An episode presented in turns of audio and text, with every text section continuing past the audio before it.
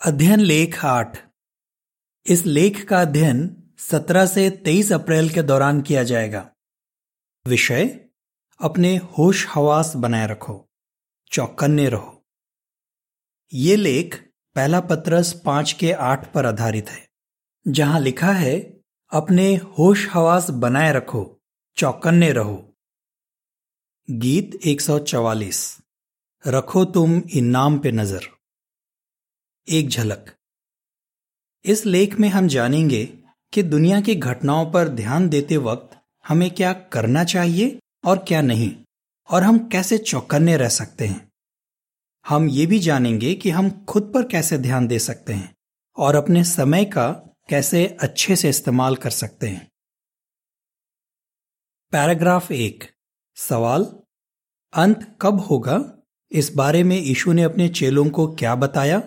और उसने उन्हें क्या चेतावनी दी? यीशु की मौत से कुछ दिन पहले उसके चार चेले उसके पास आए और उन्होंने उससे पूछा, दुनिया की व्यवस्था के आखिरी वक्त की क्या निशानी होगी? मती चौबीस का तीन। वो चेले शायद जानना चाहते थे कि वो ये कैसे पहचान पाएँगे कि यहूदी व्यवस्था यानी यरूशलेम और उसके मंदिर का नाश होने वाला है। यीशु ने उन्हें न सिर्फ़ यहूदी व्यवस्था के अंत के बारे में बताया, बल्कि उसने उन्हें इस दुनिया के आखिरी वक्त के बारे में भी बताया, जिसमें आज हम जी रहे लेकिन यह अंत कब होगा? इस बारे में यीशु ने कहा, उस दिन या उस घड़ी के बारे में कोई नहीं जानता, ना स्वर्ग के दूत, ना बेटा, बल्कि पिता जानता है।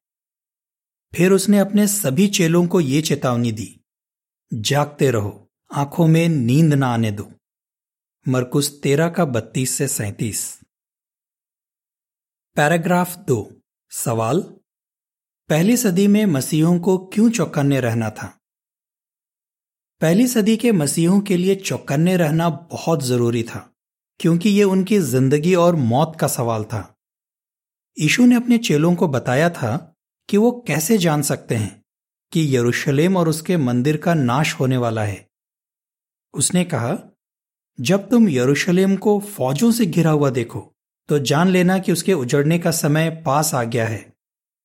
जैसे ही ये होता, उन्हें यीशु की चेतावनी मानकर पहाड़ों की तरफ़ भागना शुरू कर देना था।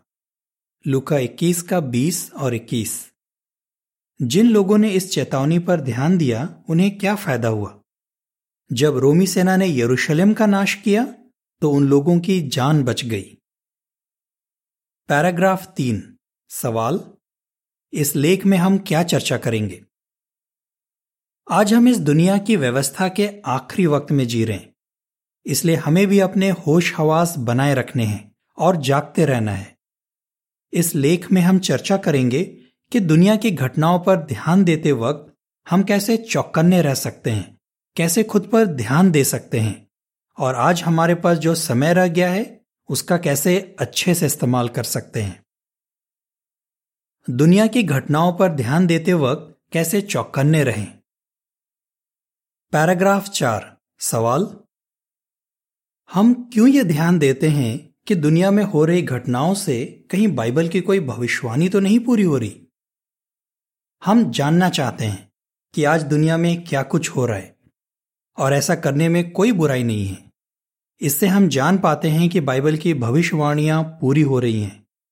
जैसे यीशु ने ऐसी कुछ घटनाओं के बारे में बताया था, जिनसे पता चलता है कि शैतान की दुनिया का अंत करीब है।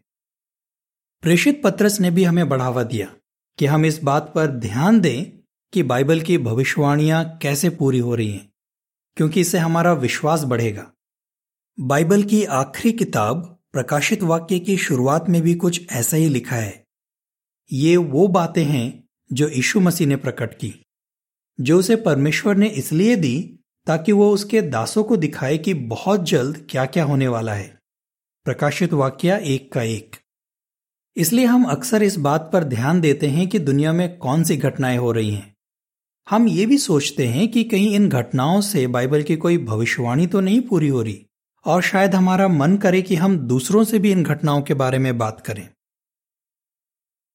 पैराग्राफ पाँच, सवाल। हमें क्या करना चाहिए और क्या नहीं? हम बाइबल की भविष्यवाणियों के बारे में दूसरों से बात कर सकते हैं, पर ऐसा करते वक्त हमें अटकलें नहीं लगानी चाहिए, क्योंकि ऐसा करने से मंडली में फूट पड़ सकती है और हम ऐसा कभी नहीं करना चाहेंगे। जैसे हो सकता है, हम सुने कि दुनिया के नेता इस बारे में बात कर रहे हैं कि वो कैसे किसी बड़ी समस्या का हल करेंगे और दुनिया में शांति और सुरक्षा लाएँगे। ऐसी बातें सुनकर हमें ये अटकलें नहीं लगानी चाहिए कि कहीं इसका मतलब ये तो नहीं कि पहला तिस्लोनिकियो पाँच के तीन में लिखी भविष्यवाणी पूरी हो रही है। इसके बजाय, हमें यहोवा के संगठन से मिलने वाली ताज़ा तरीन जानकारी लेते रहनी चाहिए। जब हम उस जानकारी के हिसाब से एक दूसरे से बात करेंगे तो हमारे सोचने का तरीका एक जैसा होगा। और मंडली में एकता बनी रहेगी। पहला कुरंथियो एक का दस। पैराग्राफ पाँच से जुड़ी तस्वीरों के बारे में। पहली तस्वीर। एक पति पत्नी न्यूज़ देख रहे हैं। न्यूज़ देखकर उन्होंने जो अटकलें लगाई हैं, उस बारे में वो सभा के बाद दूसरे भाई बहनों से बात कर रहे हैं। दूसरी तस्वीर। एक पति पत्नी शासी निकाय की तरफ़ से रिपोर्ट देख रहे हैं। ताकि बाइबल की भविष्यवाणियों के बारे में उन्हें ताज़ा तरीन जानकारी पता हो और वो विश्वास योग्य दास के ज़रिए तैयार किए गए प्रकाशन दूसरों को दे रहे चित्र शीर्षक। बाइबल की भविष्यवाणियों पर चर्चा करते समय हमें क्या करना चाहिए और क्या नहीं? पैराग्राफ छ। सवाल? दूसरा पत्रस तीन के ग्यारह से तेरह से हम क्या सीखते हैं? दूसरा पत्रस तीन के ग्यारह से तेरह में लिखा है, इसलिए जब ये सारी चीज़ें इस तरह पिघलने वाली हैं तो सोचो कि आज तुम्हें कैसा इंसान होना चाहिए। तुम्हारा चाल चलन पवित्र होना चाहिए और तुम्हें परमेश्वर की भक्ति के काम करने चाहिए और यहोवा के दिन का इंतज़ार करना चाहिए और ये बात हमेशा ध्यान में रखनी चाहिए कि वो दिन बहुत जल्द आने वाला है। उस दिन की वजह से आकाश लपटों से जलकर नाश हो जाएगा और तत्व बेहद गर्म होकर पिघल जाएँगे।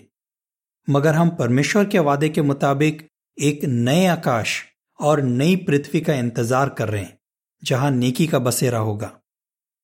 इन आयतों से पता चलता है कि जब हम बाइबल की किसी भविष्यवाणी पर गौर करते हैं तो हमें ध्यान देना चाहिए कि हम किस इरादे से ऐसा कर रहे हैं। पत्रस ने हमें बढ़ावा दिया कि हम इस बात को हमेशा ध्यान में रखें कि यहोवा का दिन बहुत जल्द आने वाला है। ऐसा क्यों? इसलिए नहीं कि हम उस दिन और उस घड़ी के बारे में पता लगाना चाहते हैं जब यहोवा हर मगदौन लाएगा, बल्कि इसलिए कि आज हमारे पास जो समय रह गया है, उसे हम परमेश्वर की भक्ति के कामों में लगा सकें और अपना चाल चलन पवित्र बनाए रख सकें। दूसरे शब्दों में कहें तो हम चाहते हैं कि हमारा चाल चलन यहोवा के स्तरों के मुताबिक हो, और हम यहोवा के लिए जो भी करें, उससे ज़ाहिर हो कि हम उससे बहुत प्यार करते हैं। ऐसा करने के लिए ज़रूरी है कि हम खुद पर ध्यान दें। खुद पर ध्यान देने का क्या मतलब है? पैराग्राफ सात, सवाल, हम खुद पर ध्यान कैसे दे सकते हैं? यीशु ने अपने चेलों से कहा कि वो ना सिर्फ़ दुनिया की घटनाओं पर ध्यान दे बल्कि खुद पर भी ध्यान दे। एक बार जब यीशु अपने चेलों को सावधान कर रहा था तो उसने उनसे यही बात कही, तुम खुद पर ध्यान दो। लुका 21 के 34 और 35 में लिखा है, मगर तुम खुद पर ध्यान दो कि हद से ज़्यादा खाने और पीने से और ज़िंदगी की चिंताओं के भारी बोझ से कहीं तुम्हारे दिल दब न जाएँ, और वो दिन तुम पर पलक झपकते ही अचानक फंदे की तरह ना आ जाए। इसलिए कि वो दिन धरती पर रहने वाले सभी लोगों पर आ जाएगा। जो व्यक्ति खुद पर ध्यान देता है, वो सोचता है कि किन बातों से यहोवा के साथ उसका रिश्ता खराब हो सकता है और उन बातों से हमेशा दूर रहने की कोशिश करता है। इस तरह वो खुद को परमेश्वर के प्यार के लायक बनाए रख पाता है। पैराग्राफ आठ, सवाल? प्रेषित पॉलुस ने मसीहों से क्या कहा? प्रेषित पॉलुस ने भी मसीहों से कहा कि वो खुद पर ध्यान दे।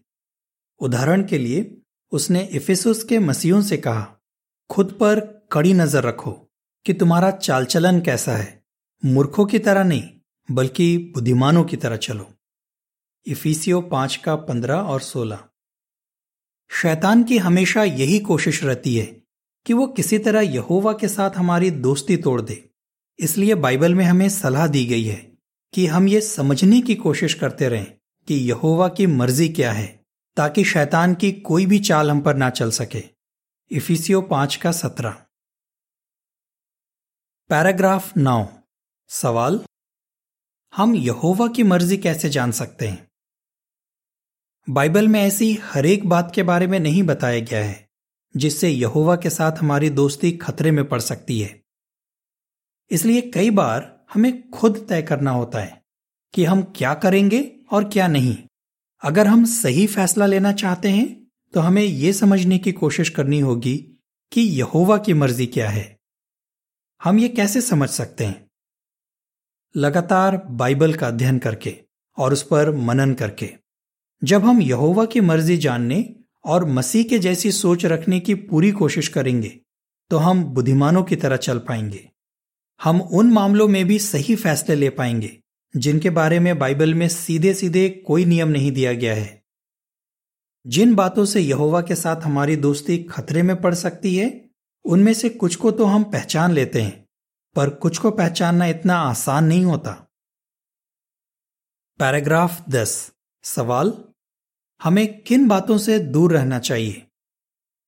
जिन बातों से यहोवा के साथ हमारा रिश्ता खतरे में पड़ सकता है उनमें से कुछ हैं, इश्कबाजी या फ्लर्ट करना, खूब शराब पीना, हद से ज़्यादा खाना पीना, चोट पहुँचाने वाली बातें कहना, मार धाड़ वाले कार्यक्रम या फ़िल्में देखना और गंदी तस्वीरें या वीडियो देखना। ऐसी बातों से हमें दूर रहना चाहिए। हमारा दुश्मन शैतान दिन रात ये कोशिश करता रहता है कि किसी तरह यहोवा के साथ हमारा रिश्ता तोड़ दे। अगर हम चौकन्ने ना रहें तो शैतान हमारे मन में कुछ जहरीले बीज बो सकता है। जैसे शायद हम दूसरों से ईर्ष्या करने लगे झूठ बोलने लगे या बेमानी करने लगे लालच करने लगे घमंडी बन जाएँ, दूसरों से नाराज़गी पाले रहे या उनसे नफरत करने लगे। शुरू शुरू में तो शायद हमें लगे कि ये बातें इतनी भी बुरी नहीं हैं। लेकिन अगर हम इन्हें तुरंत अपने दिलो दिमाग से ना निकालें तो ये जहरीले बीज बढ़ते जाएँगे। और इससे हमें बहुत नुकसान हो सकता है। पैराग्राफ 11 सवाल, एक ऐसा खतरा क्या है जिसे शायद हम आसानी से ना पहचान पाए और हमें इस खतरे से क्यों सावधान रहना चाहिए? जरा एक ऐसे खतरे पर ध्यान दीजिए जिसे शायद हम इतनी आसानी से ना पहचान पाए। वो है बुरी संगति। सोचिए, आप एक ऐसे व्यक्ति के साथ काम करते हैं जो यहोवा का साक्षी नहीं है। आप चाहते हैं कि वो साक्षियों के बारे में अच्छा सोचे। इसलिए आप अक्सर उसकी मदद करते हैं और उसके साथ अच्छा व्यवहार करते हैं। कभी कभार आप उसके साथ ब्रेक में खाना भी खाते हैं। कुछ समय बाद आप आए दिन उसके साथ खाना खाने लगते हैं। फिर आप देखते हैं कि कभी कभी वो अनैतिक कामों के बारे में बात करता है। पहले तो आप उसकी बातों पर कोई ध्यान नहीं देते।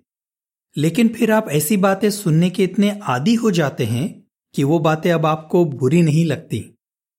फिर एक दिन काम के बाद वो आपको शराब पीने के लिए बुलाता है और आप मान जाते हैं धीरे धीरे आप उसी की तरह सोचने लगते हैं। अब क्या आपको नहीं लगता कि कुछ ही समय में आप उसकी तरह काम भी करने लगेंगे? माना कि हमें लोगों के साथ अच्छा व्यवहार करना है और उनकी इज़्ज़त करनी है, लेकिन हमें यह भी याद रखना है कि हम जिनके साथ वक्त बिताते हैं हम उन्हीं के जैसे बन जाते हैं। इसलिए यह कितना ज़रूरी है कि हम ईशु की बात याद रखें और खुद पर ध्यान देते रहें। तब हम ऐसे लोगों के साथ बेवजह वक्त नहीं बिताएँगे जो यहोवा के स्तरों को नहीं मानते, क्योंकि हम जानते हैं कि ऐसा करना बहुत खतरनाक हो सकता है। समय का सही इस्तेमाल कैसे करें? पैराग्राफ 12 सवाल यरूशलेम के नाश का इंतज़ार करते वक्त ईशु के चेलों को क्या करना था? ईशु के चेलों को मालूम था कि यरूशलेम का नाश हो जाएगा, लेकिन तब तक उन्हें यूँ ही हाथ पर हाथ धरे नहीं बैठे रहना था। यीशु ने उन्हें एक काम दिया था। उसने उन्हें आज्ञा दी कि वो यरूशलेम और सारे यहूदिया और सामरिया में यहाँ तक कि दुनिया के सबसे दूर के इलाकों में खुशखबरी सुनाएँ। प्रेषितो एक का छह से आठ। उन चेलों को कितनी बड़ी ज़िम्मेदारी मिली थी। अपनी ज़िम्मेदारी दिलो जान से पूरी करके उन्होंने समय का सही इस्तेमाल किया। पैराग्राफ तेरह। सवाल, ये क्यों ज़रूरी है कि हम वक्त का सही इस्तेमाल करें? कुलुसियों चार के पाँच में लिखा है, अपने वक्त का सही इस्तेमाल करते हुए बाहर वालों के साथ बुद्धिमानी से पेश आओ। जब हम अपने समय का सही इस्तेमाल करते हैं तो हम खुद पर ध्यान दे रहे होते हैं। इसलिए हमें सोचना चाहिए कि हम अपना समय किन कामों में लगाते हैं। पर ऐसा करना क्यों ज़रूरी है? क्योंकि कभी भी किसी के साथ कोई हादसा हो सकता है और अचानक हमारी मौत भी हो सकती है। सबोपदेशक नाव का ग्यारह। पैराग्राफ चौदह और पंद्रह। सवाल हम अपने वक्त का सही इस्तेमाल कैसे कर सकते हैं? आज हम सब अपने वक्त का सही इस्तेमाल कैसे कर सकते हैं? यहोवा की मर्ज़ी पूरी करके और उसके साथ अपनी दोस्ती मज़बूत करके। ये बहुत ज़रूरी है कि हम अटल बने रहें, डटे रहें और प्रभु की सेवा में हमेशा हमारे पास बहुत काम हो। पहला कुरंथियो पंद्रह का अट्ठावन। जब हम ऐसा करेंगे तो अंत आने से पहले या अपनी मौत से पहले हमें यह सोचकर पछतावा नहीं होगा कि काश हमने अपना समय यहोवा की सेवा में और अच्छे से लगाया होता। ईशु के चेले आज पूरी दुनिया में परमेश्वर के राज की खुशखबरी का ऐलान कर रहे हैं और ईशु लगातार उन्हें निर्देश दे रहा है। वो संगठन के ज़रिए हमें अच्छी तरह प्रचार करना सिखा रहा है और इसके लिए जो भी प्रकाशन चाहिए, वो सब दे रहा है। ईशु ने तो अपना वादा अच्छी तरह निभाया है, पर वो हमसे क्या उम्मीद करता है? यही कि जब तक यहोवा इस दुनिया का अंत नहीं कर देता, हम लोगों को प्रचार करने और उन्हें सिखाने में कड़ी मेहनत करें और चौकन्ने रहें। इस तरह हम इब्रानियों छह के ग्यारह और बारह में दी सलाह मान रहे होंगे और हमें आखिर तक पक्का भरोसा रहेगा कि हमारी आशा पूरी होगी। वहाँ लिखा है मगर हम चाहते हैं कि तुम में से हर कोई इसी तरह मेहनत करता रहे, ताकि आखिर तक तुम्हें अपनी आशा के पूरा होने का पक्का भरोसा रहे, जिससे कि तुम आलसी ना हो जाओ। मगर उन लोगों की मिसाल पर चलो, जो विश्वास और सब्र रखने की वजह से वादों के वारिस बनते हैं। चित्र शीर्षक। हम अपने वक्त का सही इस्तेमाल कैसे कर सकते हैं? पैराग्राफ 16 सवाल आपने क्या करने की ठान ली है? यहोवा ने वो दिन और घड़ी तय कर दी है, जब वो शैतान की दुनिया का अंत करेगा। उसके बाद यहोवा नई दुनिया के बारे में वो सारी भविष्यवाणियाँ पूरी करेगा, जो उसने अपने वचन में लिखवाई हैं। जब तक वो समय नहीं आता, शायद कभी कभी हमें लगे कि अंत आने में देर हो रही है। लेकिन यहोवा का दिन एकदम तय वक्त पर आएगा, इसमें देर नहीं होगी। हबकुक दो का तीन। तो आइए हम ठान ले कि हम यहोवा की राह देखते रहेंगे, अपने उद्धारकर्ता, अपने परमेश्वर के वक्त का इंतज़ार करते रहेंगे। मीका सात का सात। आपका जवाब क्या होगा? दुनिया की घटनाओं पर ध्यान देते वक्त हमें क्या करना है और क्या नहीं? खुद पर ध्यान देने का क्या मतलब है? हम अपने समय का सही इस्तेमाल कैसे कर सकते हैं? गीत एक सौ उनतालीस। जब होंगे नई दुनिया में। लेख समाप्त।